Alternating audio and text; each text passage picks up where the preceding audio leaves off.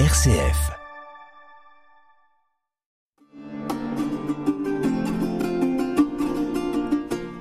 Chers auditeurs de RCF Poitou, bonjour. Vous êtes à l'écoute de l'émission Formation théologique. Une émission proposée par le Centre théologique et le pôle formation du diocèse de Poitiers, animée par Marie-Catherine Simon. Chers auditeurs, euh, bonjour. Bonjour Jérôme. Bonjour Marie-Catherine. Voilà, cher Jérôme, depuis une- le début de notre cycle de cette année euh, Histoire et patrimoine, euh, nous parlons à nos auditeurs de la collection Trésor Poitevin et de Gilbert de la Porée. Il est temps d'en savoir un petit peu plus. qui était Gilbert de la Porée et pourquoi se placer sous son patronage Oui, alors c'est en lien avec l'histoire de l'association. Et euh, ce livre est venu en quelque sorte donner plus de connaissances sur Gilbert de la Porée. C'était un évêque de Poitiers au XIIe siècle, un grand intellectuel dont on connaissait le nom, dont quelques érudits connaissaient des extraits, mais dont on ne savait pas beaucoup plus. Et quand euh, monseigneur Rouet a demandé, a voulu créer une association pour euh, faire mieux connaître ces grands intellectuels qui l'avaient précédé, euh, tout de suite ce nom est venu à l'idée des médiévistes, M. Favreau notamment, M. Pont également, qui ont été à l'origine de cette association. Donc c'est, moi je dirais, un emboîtement de deux hommages. Et d'ailleurs, c'est dit dans la préface, un, hommage à Gilbert de la Porée pour mieux le faire connaître, et puis un hommage à ses successeurs, et particulièrement euh, Monseigneur Rouet, je pense. Oui, tout à fait. Alors, euh, vous venez de le dire, euh, Gilbert de la Porée était donc un enfant du pays poitevin. Il est né en Poitou en 1080. Euh, sait-on d'où vient ce patronyme de, de la Porée et sait-on où il est né en fait? On ne sait pas exactement. Il y a eu beaucoup de, réflexions, de propositions. Euh, aucune ne me semble vraiment décisive, soit un nom de lieu. euh, dans les Deux-Sèvres peut-être, ou bien un nom qui désigne euh, de manière plus large un petit pays au sens traditionnel de ceci. Mais la seule chose qu'on ait, c'est qu'on sait avec certitude, c'est qu'il est du Poitou. C'est une des raisons pour lesquelles il est devenu évêque. Mais euh, voilà, le lieu exact, euh, on est obligé de rester euh, aujourd'hui dans des conjectures. Alors, entrons un petit peu plus, si vous voulez bien, dans, la personnalité de, ce personnage qui, comme vous le disiez, nous, nous paraît obscur sans doute aujourd'hui, était très connu en son temps. Il y a un portrait, peut-être, je ne sais pas si le terme est adéquat, qui est conservé aux archives de Valenciennes. Oui, tout à fait. C'est une enluminure qui accompagne un manuscrit euh, qui est assez remarquable puisqu'on voit le professeur qui, enseigne devant un amphi plein. Il y a quatre euh, étudiants qui l'écoutent. Euh, c'est tout de même le signe d'une renommée, d'une admiration euh, dans deux sens. D'abord son goût des livres. On sait que c'était un bibliophile, que c'était un intellectuel qui s'occupait de à recueillir un très grand nombre de textes. Et puis euh, c'est euh, aussi quelqu'un qui était admiré comme euh, professeur. Pour l'époque, on est au XIIe siècle. Ça n'était pas rien d'avoir une renommée qui dépassait largement le cercle étroit de ses proches ou du lieu où l'on vivait. Euh, donc euh, voilà, ce, portrait est un petit signal sur le personnage et sur l'admiration qu'au moins au XIIe siècle on a eu pour lui. Et alors, euh, la, bio, la, biographie qui a été publiée donc dans la collection Trésor Poitevin nous, nous apprend que c'était un enfant très doué qui a fait des, des études sérieuses. Il fut considéré, vous venez de nous le rappeler, que c'était un véritable érudit, mais quels étaient les centres d'études à l'époque de, Gilbert de la Porée euh, Est-ce qu'il a eu des maîtres célèbres Et euh, est-ce qu'il avait des élèves contemporains hein, de, ses études euh, qui étaient renommés également, qui sont passés à la postérité? Alors, d'abord, en tant que, que, et élève, il a sans doute une application très forte, puisque on, voit qu'il maîtrise très bien le latin, qu'il a une très grande culture. Et euh, le chapitre qui lui est consacré insiste sur le fait que c'était sans doute un bon élève. Je dis, c'est souligné par, opposition à Abélard, qui était euh, un petit peu un, un trublion, quelqu'un qui euh, aimait ne pas penser en rond et ne pas dire la même chose que lui. Euh, ce qui prouve que quand on est sérieux, appliqué, peut-être scolaire, on peut être quelqu'un d'extrêmement brillant. Donc c'est rassurant tout de même. Et donc il a fait des études. Alors c'est le moment, le XIIe siècle, d'un basculement entre les écoles monastiques c'était jusqu'alors dans les monastères qu'on pouvait lire, qu'on pouvait recopier, qu'on pouvait apprendre. Et là, on passe dans euh, le moment des écoles citadines, des écoles urbaines, souvent les, les écoles cathédrales, ou bien les écoles près de Chapitre à Poitiers. C'est sans doute l'école euh, Saint-Hilaire, pas celle d'aujourd'hui, mais une école où, venaient euh, ces jeunes érudits, ou bien l'école cathédrale.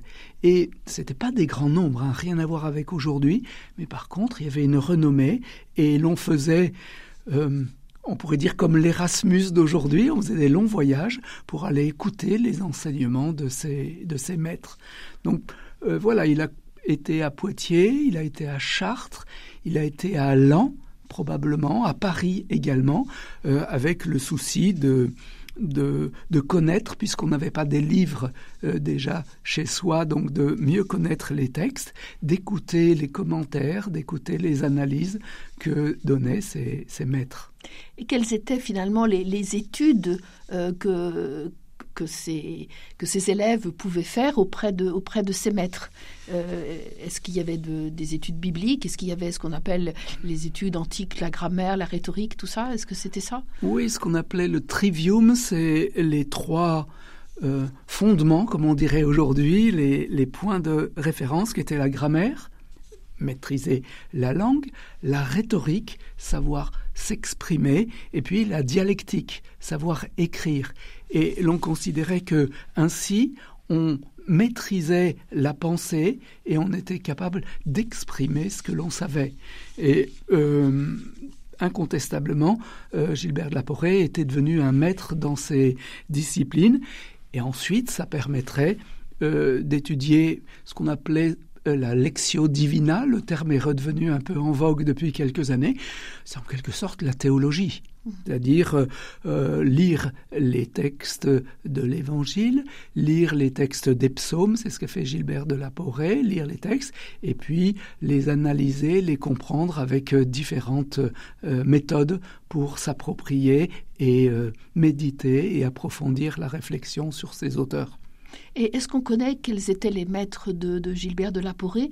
Est-ce qu'on est sûr que finalement, parce qu'on verra tout à l'heure qu'il y a eu des, débats autour de, ces travaux, euh, est-ce qu'on sait quels étaient donc ces maîtres et est-ce que l'étude qu'il a euh, eue a été euh, sérieuse en fait? Ce que les ce qui a ce qui lui a permis de travailler après les textes des psaumes et tout ça est-ce qu'il a eu une on va dire une éducation solide? Oui, tout à fait. Alors, on le sait, les érudits qui ont analysé ça. D'abord parce que il y a souvent des commentaires. Et certains auteurs, comme Jean de Salisbury, qui a été son élève, euh, voilà, disent ce qu'ils ont retenu, comment ils se sont appris, approprié cette pensée et disent leur euh, admiration. L'on peut percevoir aussi par les méthodes qui sont utilisées par les uns et les autres. Et donc, euh, euh, à Poitiers. Il a sans doute été élève de Fulbert de Chartres, euh, qui ensuite euh, a eu une renommée assez importante, et son élève Hildegard. il a eu comme professeur Albéric de Reims, Guillaume de Champeau, alors qui est plus connu, hein, qui a une renommée importante à cette époque, et puis Anselme à et ensuite le frère d'Anselme, Raoul. Donc voilà, il y a vraiment toute une école, une érudition, je dirais volontiers, un, bouillonnement intellectuel dans ce XIIe siècle qui est considérable et qui euh, montre à quel point c'était par le contact avec les maîtres que l'on apprenait et que ensuite on était admis à enseigner à son tour. Il y avait sans doute des moments comme ça se fait encore un peu aujourd'hui, hein, quand je fais travailler mes doctorants, où l'on était enseignant, euh, aux côtés, on était au, un bras droit du, du, professeur qui guidait, qui enseignait avant qu'on ait la pleine autonomie. Donc, euh, après sa formation, il a été chancelier à Chartres, maître à Paris, sans doute avec un succès relativement important, nous disent les témoignages, avant de devenir évêque à Poitiers. Et ce qui est sans doute étonnant, ce que disent ses biographes, et notamment Myriam Soria, c'est que il a accepté de devenir évêque. Parce que quand on est homme de la pensée, homme de l'intellect, euh, souvent on n'aspire pas à avoir des responsabilités dans le siècle. Euh, on préfère euh, s'adonner à la compréhension d'un personnage, à analyser un moment, à comprendre un phénomène et accepter de se comment dirais-je, salir les mains dans la vie de tous les jours, la vie quotidienne, la logistique, comme on dit aujourd'hui, euh, ça n'est pas donné à tout le monde. Et d'ailleurs, tout le monde ne sait pas le, faire. Est-ce qu'on peut dire alors que finalement la, vie de, Gilbert a été euh, sur deux sur deux facettes. La, première facette, donc euh, la vie intellectuelle euh, dont vous venez de nous parler, et, euh, et donc la, vie des idées. Et dans cette vie intellectuelle, il, a publié des œuvres, je crois. Vous allez nous en parler. Et ensuite la, vie épiscopale, où peut-être sa qualité de chancelier à Chartres l'aurait peut-être préparé. Donc, est-ce que la première partie de, sa vie intellectuelle, qu'est-ce qu'il a publié? Quels sont les travaux qu'il a pu mener? Euh, alors d'abord le premier aspect hein, sur euh, les deux temps de sa vie. Euh, alors peut-être que c'est lié à ma personnalité, mais je pense que c'est impossible de cloisonner totalement. Et on suppose, on a très peu de documents sur son épiscopat, qu'il a contribué à la formation de ses prêtres, qu'il a eu ce souci-là. alors faut toujours se méfier d'une surinterprétation des textes. Mais c'est bien probable, si cette lettre a été conservée, c'est aussi qu'elle était considérée comme importante vis-à-vis de sa personnalité, à moins que ce soit le hasard total des archives. Mais ça, c'est une autre question. Euh, en tout cas, j'ai du mal à imaginer que ce soit un évêque qui, après avoir euh, étudié des textes de l'Ancien Testament, des textes euh, plus récents aussi, euh, est totalement mis de côté cet aspect pour se consacrer simplement à la gestion matérielle.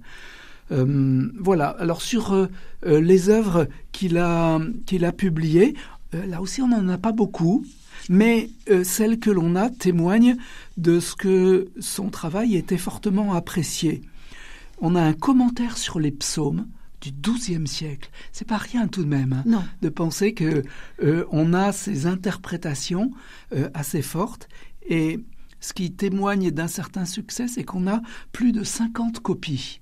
Hmm. Et le fait que dans les bibliothèques de monastères ou Maintenant, ça a été transféré parfois dans les bibliothèques municipales, dans les centres d'archives départementales. Le fait qu'on ait 51 copies, c'est un signe très, très fort. On venait le copier, le recopier, le transmettre et sans doute s'inspirer de cette œuvre pour enseigner.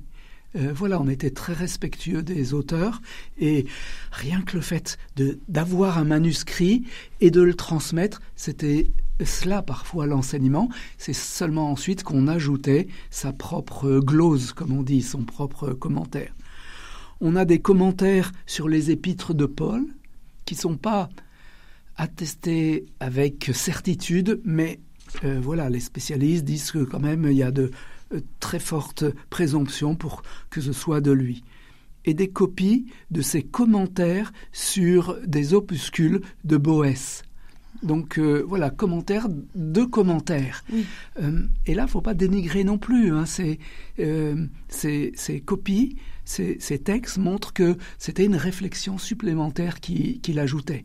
C'est pas un simple, si vous permettez, copier-coller qui était fait. C'est un ajout, euh, une appropriation et une transmission vraiment remarquable. Donc voilà, au moins ces trois œuvres, elles sont euh, attribué et ça permet de, d'admirer les deux facettes de son travail, commentaire des textes et puis de la théologie euh, spéculative, qui est un autre domaine. On, y reviendra.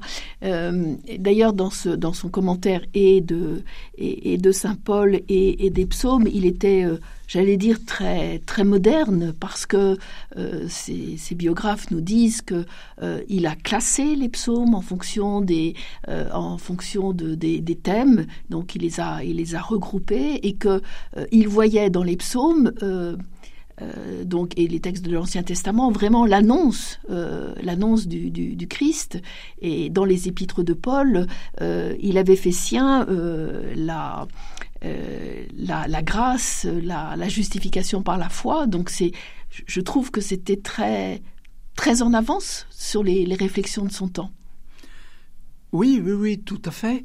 Euh, disons qu'il y avait une, alors sur la méthode déjà, effectivement, un souci de ne pas euh, prendre dans l'ordre liturgique, mais de voir par, par thématique et aussi dans euh, le travail qu'il faisait. Euh, d'un côté, il y avait le texte des psaumes et de l'autre côté, euh, ses, commentaires, ses méditations, voire les commentaires des autres. Oui. D'où ce terme d'appropriation que j'utilisais tout à l'heure ce qui faisait un panel très très riche finalement, parce qu'en lisant euh, les recherches de Gilbert de la Porée, on pouvait euh, s'approprier à son tour, à notre tour, les, les recherches qu'il avait lui-même fait sur ses sur ses prédécesseurs. Il, il, avait une bonne connaissance aussi de, de Platon et d'Aristote, donc euh, c'était quand même très riche, je pense. Voilà une très très grande culture, effectivement, et puis aussi une euh, ça s'est hérité des pères de l'Église, une lecture allégorique. Mmh. Ce qui l'intéresse, c'est moins, j'ose le dire, l'histoire en tant que telle, c'est-à-dire de, savoir qui était l'auteur et, quelles étaient les circonstances, mais euh, ce que ça signifie pour les hommes, ce que ça signifie pour les chrétiens et comment il faut le lire aujourd'hui. Donc là, je pense, alors je m'avance peut-être, mais que ça dénote aussi une foi et une méditation. C'est-à-dire que euh, la démarche n'est pas seulement d'érudition, mais aussi de, compréhension pour faire le lien avec le, credo, tout simplement, et avec euh, le message de, de l'Évangile. Alors, donc, euh, notre, notre Gilbert, en 1142, devient évêque de Poitiers. on parle à ce moment-là, pour l'Église, d'une renaissance du, XIIe siècle. Euh, qu'est-ce que ça veut dire? Qu'est-ce que c'était que cette renaissance? Et, est-ce que finalement ça a eu une influence sur son élection à l'épiscopat de Poitiers? Alors le terme de renaissance, un terme des historiens qui souvent a été donné après coup, ou des littéraires, euh, je m'en méfie toujours un petit peu parce que ceux qui, ceux qui le forgent, c'est souvent pour dénigrer ce qui était juste avant eux et dire aujourd'hui on est dans un moment de renaissance en fait, il y a eu plusieurs renaissances, on l'oublie trop souvent. Euh, la renaissance carolingienne, celle du XIIe siècle, celle du XVIe siècle, c'est plutôt une redécouverte, euh, soit matérielle quand on retrouve des textes qu'on pensait perdus, soit une relecture de documents qu'on avait laissés de côté. Et c'est souvent justement l'Antiquité, les philosophes, les, euh, pères de l'Église, euh, les grands auteurs qui étaient moins connus. Et là aussi, ces biographes disent que Gilbert était vraiment un esprit très cultivé et que à Saint Bernard, on en parlera peut-être tout à l'heure, euh, il y avait une, une argumentation qui était appuyée sur des textes que manifestement en face, on ne maîtrisait pas bien du tout. Donc, euh, euh, c'est, même s'il est un peu tombé dans l'oubli, c'était quand même un esprit supérieur, un esprit cultivé, un esprit de, de réflexion de son époque assez remarquable. Oui, peut-être que Abélard lui a fait du, de l'ombre. Voilà, voilà, l'histoire où l'a fait davantage ressurgir parce que, euh, voilà, le romantisme l'a remis à l'ordre du jour au, au 19e siècle. Euh, là aussi, euh, comme évêque de Poitiers, euh, même si c'est pas aussi clivé que vous nous le disiez tout à l'heure, il semblerait qu'on peut distinguer deux, deux, phases dans son épiscopat. Peut-être une première phase assez effacée et l'autre plus pastorale, en lien donc avec avec ses clercs. est-ce que finalement c'était un, un, problème de, de personnalité ou bien est-ce que c'était un, un, problème de diplomatie? Est-ce qu'il fallait euh, naviguer un peu en eau trouble avec les, les, les enfin les, les écoles cathédrales, les chanoines et tout ça Hmm. Pour moi, c'est un peu difficile à dire avec certitude parce que ça repose sur peu de documents. Donc c'est une interprétation d'après les documents qui nous sont parvenus. Euh, j'aurais tendance à penser que les deux facettes, il les a conservées, c'est-à-dire une facette un peu juridique, euh, accompagner, le, euh, arbitrer les conflits, notamment avec les possessions des, monastères, jouer un rôle aussi de euh, d'évergétisme, de construction, de restauration, de décoration de la liturgie, mais ça n'excluait pas pour autant le fait de la continuité sur le domaine de, de la pensée. On a vraiment peu de documents. Euh, voilà. Euh, alors peut-être que c'est parce que je suis en histoire contemporaine où au contraire on est un peu noyé par le trop de documents que ça me donne cet avis, mais euh, est-ce qu'on peut en faire une périodisation? Euh, Peut-être les spécialistes pourraient avec certitude. Moi j'ai du mal. Par contre, on peut repérer plusieurs points où il apparaît dans son action, dans son rôle d'évêque. Euh, il arbitre des conflits, on le trouve dans des documents divers. Il défend les droits de l'Église contre les laïcs, donc c'est aussi cette question juridique. Dans une lettre, on le voit dans un rôle de conseil, à lettre à l'abbé de Saint-Florent. Euh, est-ce que c'était généralisé? On aimerait penser que oui, mais euh, nous n'avons pas de, preuves au sens formel du terme. formation du clergé, nous le disons. Euh, mécénat vis-à-vis des livres, euh, érection de maisons canoniales, euh, donc sentiment que le clergé, puisqu'il y a eu la fameuse réforme grégorienne, une certaine séparation de la vie de tous les jours, euh, voilà, le fait d'entourer de murs de clôture les maisons canoniales, c'est sans doute pas innocent. Et puis embellissement de la cathédrale. Donc euh, on est très loin de ce que deviendront les évêques du temps de la commande à l'époque moderne où il y avait une richesse et euh, c'était pas forcément pour les chanter la gloire de Dieu, mais peut-être aller dans des cours euh, princière ou, royale. Oui, bien sûr. Alors, euh, revenons quand même sur ses qualités d'exégète et de théologien. Euh, on a dit que bon, il était novateur sur le plan biblique, en exégèse biblique, mais il l'était aussi en, théologie. en, quoi il a-t-il été novateur? On, on, le classe un peu comme un préscolastique. On dit qu'il avait un style très très ardu et qu'il était très difficile à lire. Euh, alors pourquoi? D'abord, est-ce qu'il avait choisi d'être difficile à lire ou, ou bien c'était euh, la mode du temps? Et, euh, sur le plan théologique, on ne va pas rentrer dans, les détails, mais voilà, pourquoi on le surnomme comme un préscolastique Alors, la complexité, c'est peut-être lié aussi à la, à la matière. Je disais que c'était les la Divina au sens de la théologie et il a consacré beaucoup d'études aux gloses, aux commentaires de, textes, mais aussi dans une théologie spéculative et euh, c'est pas donné à tout le monde. Euh, voilà, il y a, vraiment une érudition, une réflexion, une méditation de dans la pensée qui est, très, aboutie et qui n'est pas donnée à tout le monde il y a peut-être aussi une perception du, mystère de la divinité qui est difficile à rendre et euh, on le perçoit dans euh, sa maîtrise des mots et dans sa réflexion sur l'usage des mots. On est obligé de prendre des mots qui n'appartiennent pas à ce registre pour exprimer les mystères euh, divins. Ah. ça me fait penser euh, euh, immédiatement à, Claudel. Ce qui n'est pas le clair, euh, ce qui est le plus obscur, c'est le plus intéressant.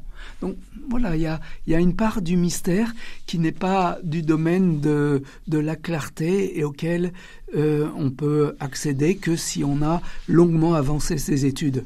Juste un exemple hein, pour la théologie spéculative, puisqu'il a écrit aussi sur le thème de la Trinité. Ah, il distingue deux emplois du mot Dieu.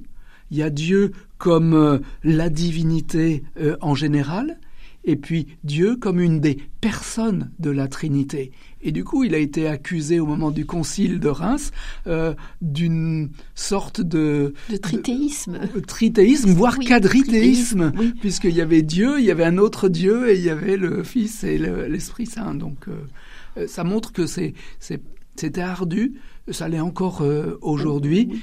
Euh, et la, la scolastique, hein, qui est tout un travail érudit, intellectuel pour euh, euh, commenter ces connaissances de la philosophie et de la théologie, n'est pas accessible facilement. Et notamment, il y a des notions intellectuelles sur lesquelles il s'arrête, sont de substance, de personne, d'individu, de singularité, euh, voilà, on est vraiment dans une théologie savante de très haute portée.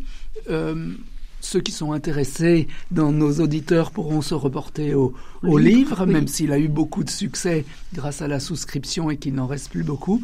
Euh, j'avoue qu'il faudrait plusieurs séances ah par des spécialistes autour de cette table et devant ces micros pour en rendre compte. Oui, oui, tout à fait. Mais ce qui prouve, c'est surtout pour mettre en évidence sa, réflexion intellectuelle, sa, foi en Dieu et, son désir de, clarifier les, choses, en fait, de dire que Dieu est à la fois inaccessible et euh, en même temps celui euh, qui s'est incarné et qui nous parle. Donc, euh, vous nous avez dit qu'il était euh, érudit, euh, qu'il était euh, bibliophile, connu de son temps. Est-ce qu'il a une postérité? Alors, la postérité, on le voit d'abord dans les écrits immédiats sur lui. Un des textes par lequel on connaît le plus sa biographie est l'oraison funèbre qui a été prononcée par Laurent, doyen du chapitre de Poitiers. Et je vous lis juste un tout petit extrait. Hein. Euh, voici que vient de mourir un docteur célèbre, un grand pasteur de l'Église, Gilbert, la perle des prélats, le pasteur et l'évêque de nos âmes. Voici que nous sommes devenus à présent des brebis errantes sans berger. Que la condition de tous les mortels est fragile et périssable, et que tout ce que nous vivons est vain si la foi de Jésus-Christ n'élève pas nos pensées vers le ciel et ne nous promet pas l'immortalité de nos âmes. Alors, au-delà de, de l'effet de, rhétorique et de fioriture, je pense qu'il y a sincèrement une admiration pour cet évêque, parce qu'il y en a dont on ne parle pas quand ils disparaissent, et c'est le silence qui en dit beaucoup. Là, il y a, vraiment le, l'admiration et la volonté de, de, transmettre une partie de cette admiration que, euh, qui avait été ressentie dans ce diocèse. Merci beaucoup Jérôme de nous avoir parlé de Gilbert de la Porée, prédécesseur du père Rouet, érudit lui aussi, initiateur de cette collection. Je vous recommande vivement la lecture de l'ouvrage qui nous a servi de base pour cette émission. Gilbert de la Porée, un théologien, évêque de Poitiers de 1142 à 1140 54. Cette biographie est aussi passionnante que celle de Saint-Martin, dont nous avons parlé l'année dernière. Merci Jérôme. À bientôt. Merci à vous tous.